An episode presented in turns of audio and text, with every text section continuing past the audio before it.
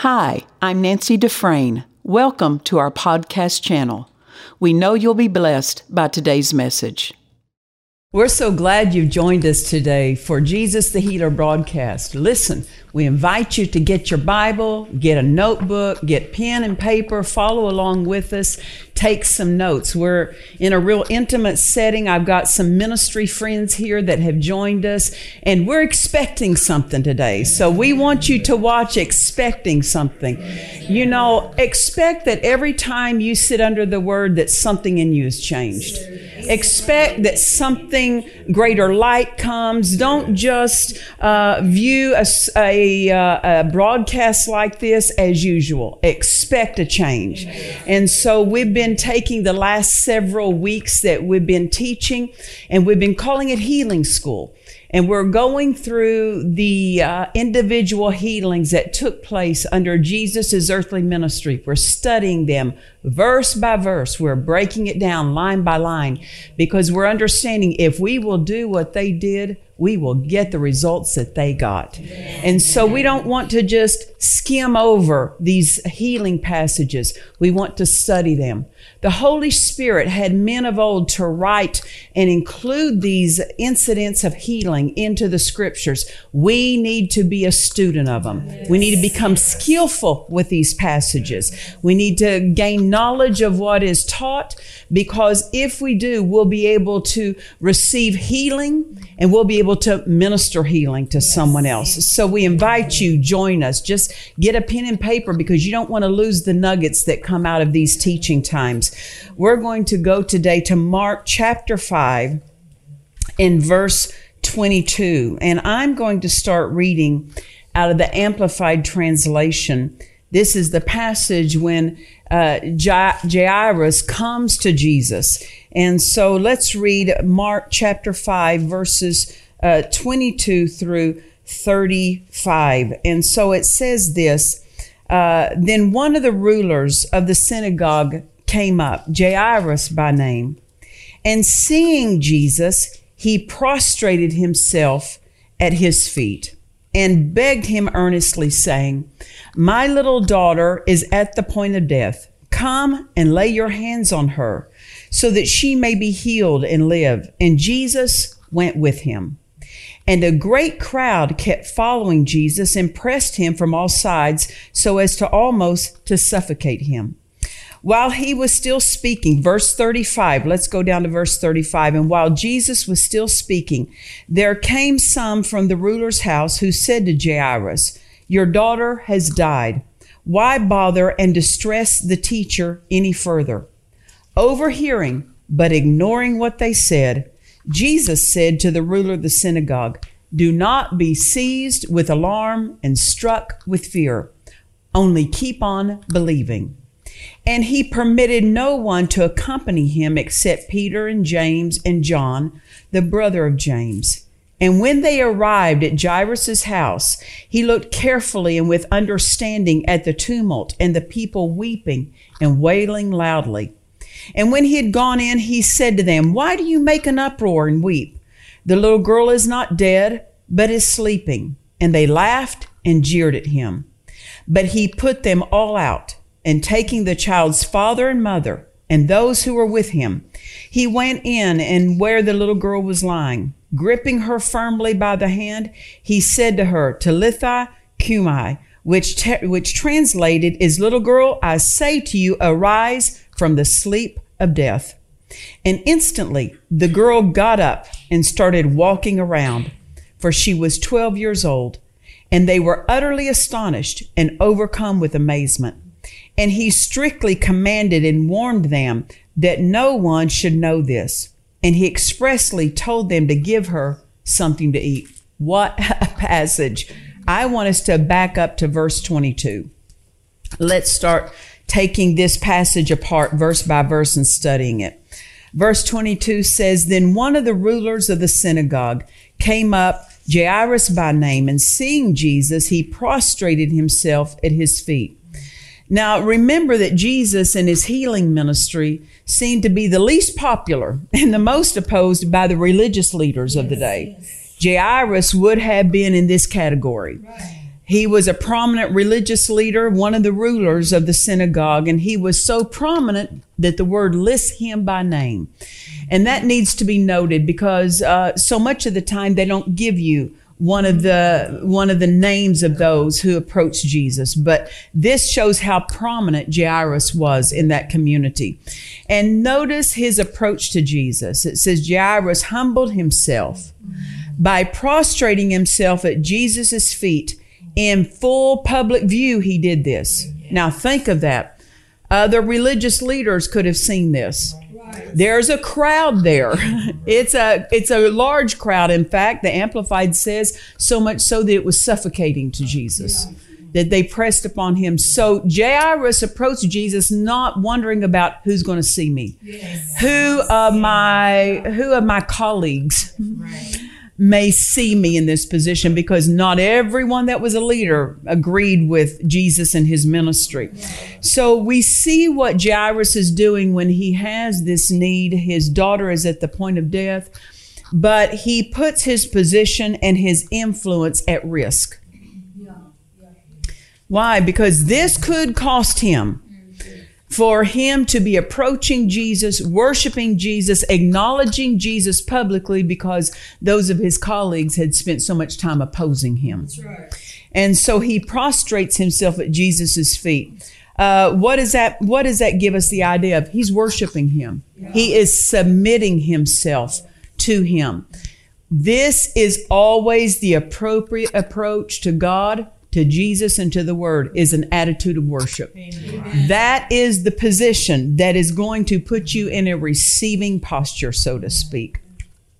And so, uh, when you see someone who is really worshiping from their heart, what you also can uh, can assume is that they're teachable. They're hungry. They're humbling themselves. They're teachable. You can lead someone who is worshiping God. God can easily lead them because worship is a posture of submission. You're submitting, and submission means you're willing to be led. That's right. So that means that you're teachable. Amen. So when you need a miracle, uh, like Jairus did, you come face to face with what's really important. Uh, his position in the synagogue is not, it's losing its influence over him so to speak. He's more interested that his daughter get her miracle. I tell you what, when you need a miracle, other things lose their, their importance in your life. The less important shows themselves to be less important. So Jesus, Jairus placed his family above his prominence. And it matters that there is that appropriate order and that right thinking. He placed his family above his prominence and above the position that he held in the eyes of others.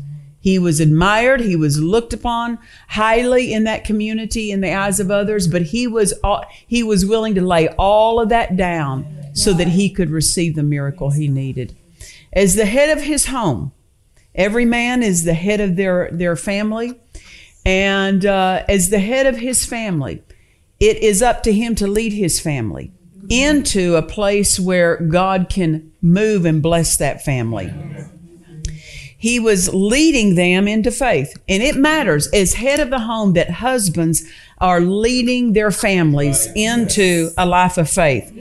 Every man is the head of the home, but that doesn't mean that everything gets done your way in the home. That's not what being the head means. Being the head of the home means being the head of the family means you do what's best for everyone in the family. That's what that means. That's what we see Jairus doing. He's laying down, if we could say this, his career. He's laying down his his prominence. He's laying down his position and says, "I will lead my family into a life of faith." He brought he brought himself and really representing his whole family to the feet of Jesus. Amen. Amen. What's best for everyone in a home is that a spiritual life be given its proper place in that home. Amen. Amen. Every man should lead his family to Christ. I said every man should lead his family to Christ. Every head of the home should lead his family in a life of faith. Yes. and you say, well, that, that isn't the system of my home. Well, then you come to Christ and you live a life of faith and don't be concerned about who else isn't doing what. don't, don't be concerned. You just, you just do all you know to do regarding the word. Verse 23, and it says, and Jairus begged him earnestly, saying, my little daughter is at the point of death. Come and lay your hands on her so that she may be healed and live. So notice Jairus is telling Jesus what he's facing. He's describing the situation that his daughter is in. She's at the point of death. That's not speaking doubt and unbelief to acknowledge what it is that you're facing. That that's not that doesn't mean you're in, you're not in faith. Just to know what you're you have to know what you're facing. you need to be sober about what you're believing God for. Amen. So he states what he's facing. He states what the need is. But listen to this when you are faced, when you state and acknowledge what the need is, you always have to follow it up with what you believe about that situation. Right. And this is what Jairus did.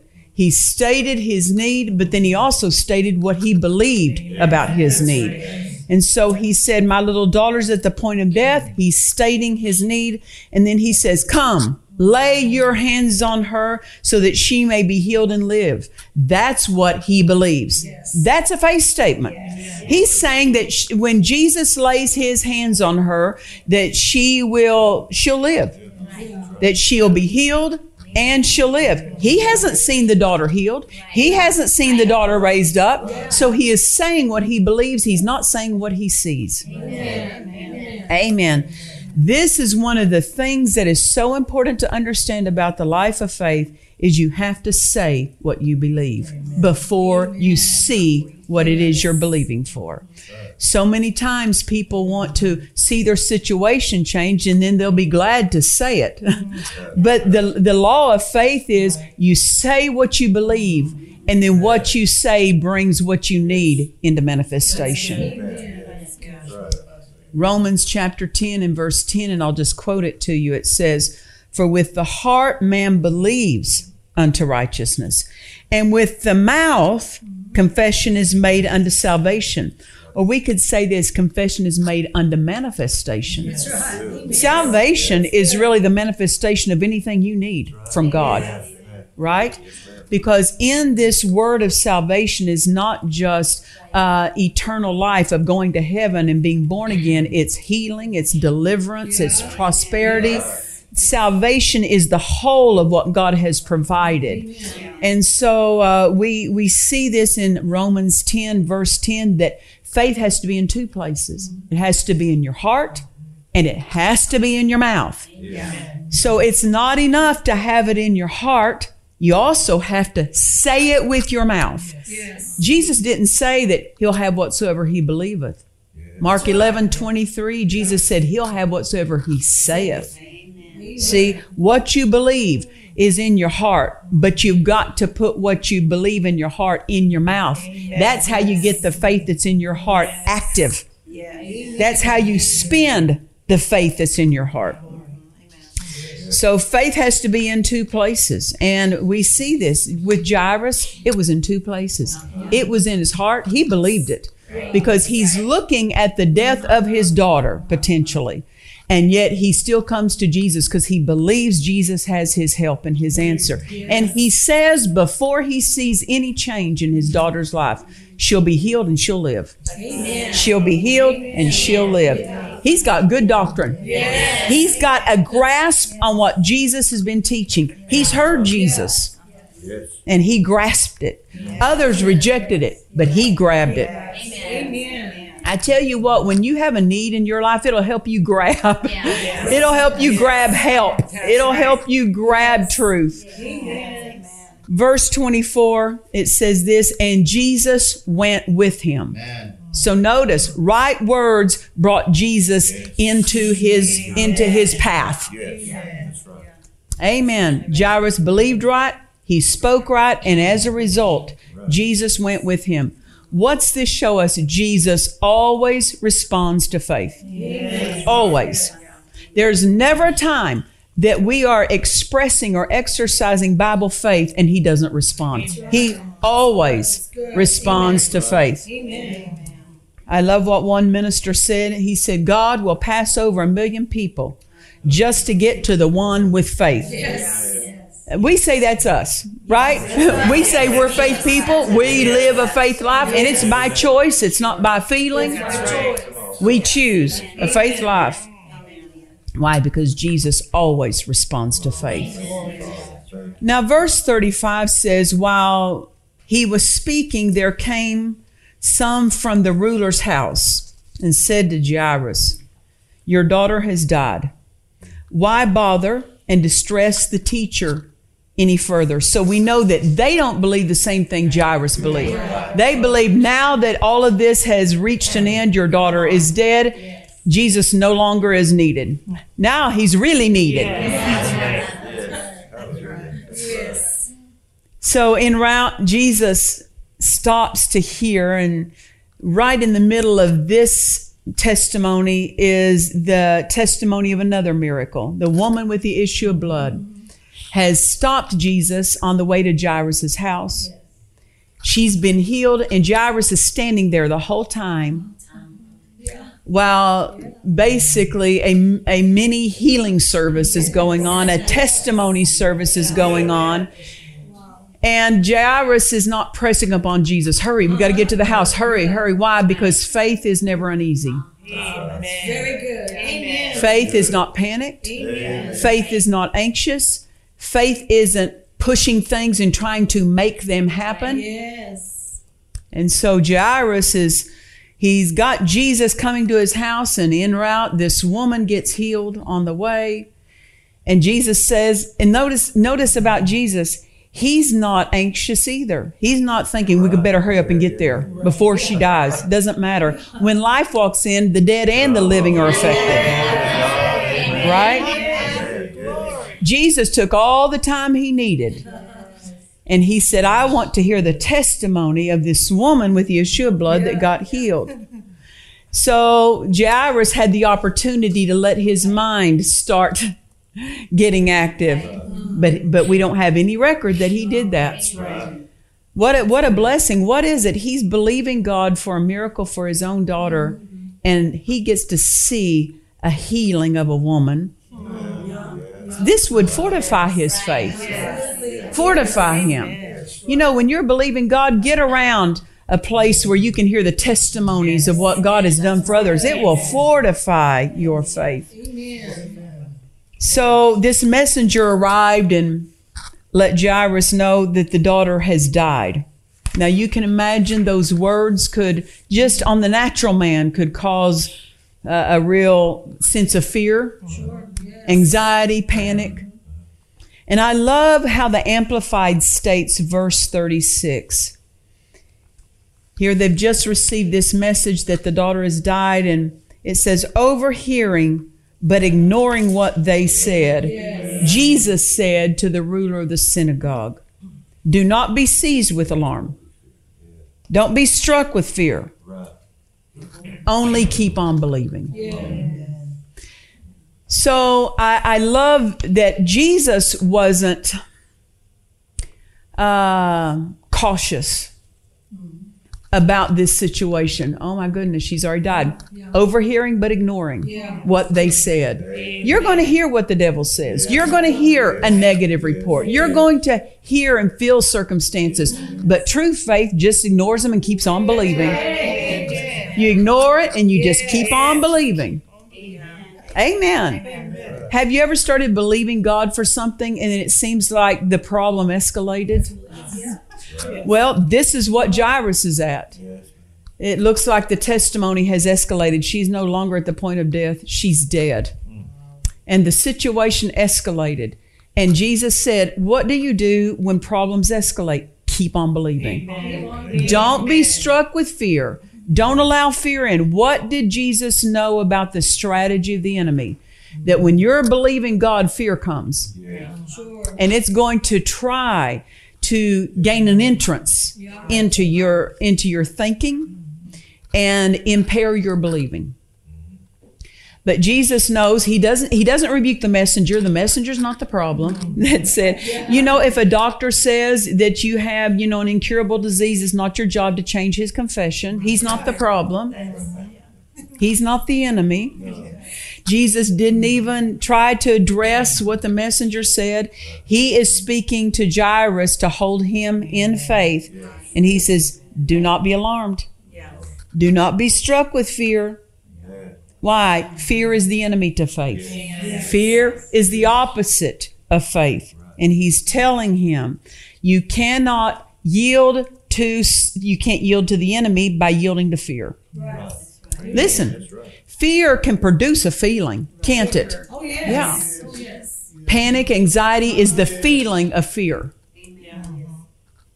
And uh, at a time like this, Jesus knew fear can produce a feeling for Jairus. And, and he's not telling him, don't feel it. He's saying, don't yield to it. Don't yield to it. The opportunity to fear comes to all of us. The opportunity to panic comes to all of us. It's not wrong that you feel it. You only feel it because it came. You didn't feel it because you received it. Amen. Just because you can feel it doesn't mean you received fear. Amen. That is so good. Amen. So Jesus says to him, Don't be alarmed. Don't be seized with fear. Resist fear that comes. It comes to all of us. Just because it came doesn't mean your faith isn't working. Just because fear comes doesn't mean the word isn't working. Jesus was standing there and fear showed up. While Jesus is standing there with Jairus, fear showed up. So just because it shows up doesn't mean Jesus isn't still occupying. It doesn't mean that the word isn't working. It doesn't mean that faith isn't present. It doesn't mean that faith isn't working. And the devil will try to tell you that just because you feel fear, you must not have faith. That's a lie. That's right. That's a lie. Yeah. The faith is in your heart. Just keep believing. Amen. I love this is one of my favorite stories that my spiritual father, Dad Hagin, would tell. He was talking about the time when, uh, as a younger minister, he was walking through his house and he was occupied with uh, thinking about some situation that had arisen. And it was a troubling situation. And he's walking through his house, and the enemy says to him, He says, You're in fear now, I got you. Because fear and faith aren't moving together. You can't be in fear and in faith. Yes. Amen. And so, uh, Dad Hagin, of course, uh, a wonderful faith teacher, he understood the place that faith has. He understood that fear is an enemy to faith. So here he is in his home, and the devil said, I've got you now. You're in fear. Look at your hands. Your hands are shaking. And he looked down, and his body was physically shaking from the suggestions, the threats of fear that this circumstance presented. And I love what he said. He said, Devil, my hands may be shaking, my body may be shaking, but my spirit is the real me, and my spirit's not shaking. See, just because the body can feel something, you're not a body, you're a spirit. I don't know if you've ever driven a car and somebody pulled out in front of you or somebody in front of you slammed on their brakes real quick and you look up and you're real close to them and you slam on your brakes and you didn't hit them. But after that, the body's shaking. What is that? The adrenaline of that moment. The body starts responding to that moment, but you didn't even hit them. That's the same thing that fear can do to the body. In the sense of the devil will suggest something and the body can feel the presence of that. You know, it says in Psalm 23 uh, The Lord is our shepherd. The Lord is my shepherd, I shall not want. He maketh me to lie down in green pastures. He leads me beside the still waters. Verse 5 said this Thou preparest a table before me. Listen this in the presence of mine enemies. The enemy is present. He's present in the earth. Yes. But just because he's present doesn't mean he's winning. That's right. And just because he's present doesn't mean you're believing him. And just because he's present doesn't mean your faith isn't working.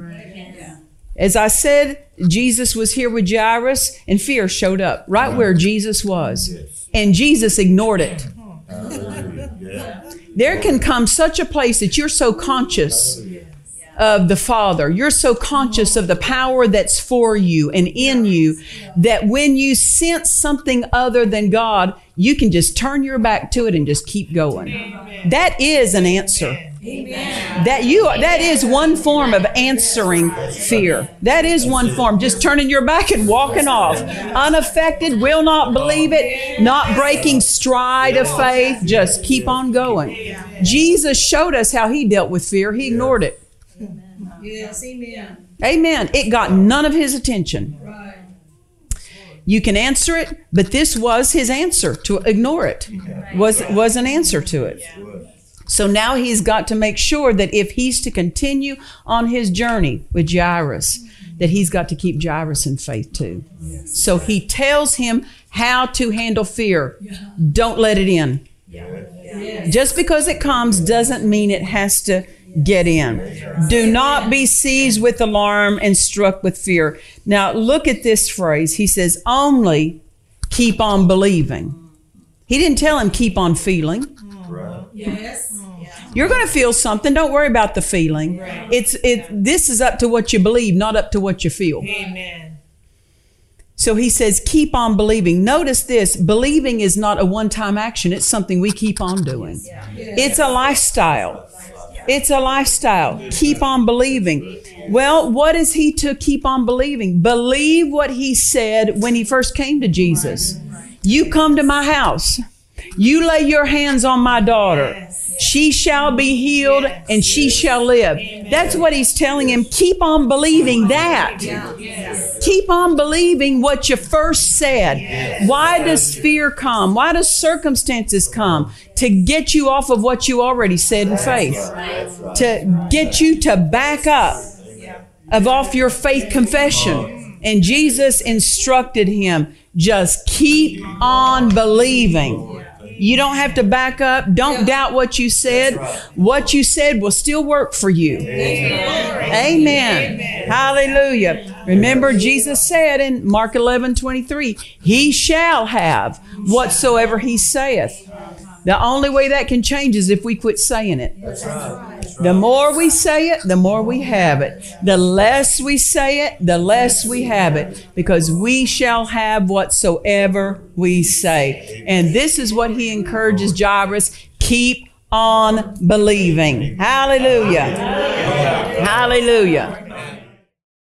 We trust you've enjoyed this message. Visit us at dufresneministries.org to learn of our upcoming meetings, share your testimony, become a partner, or visit our online store.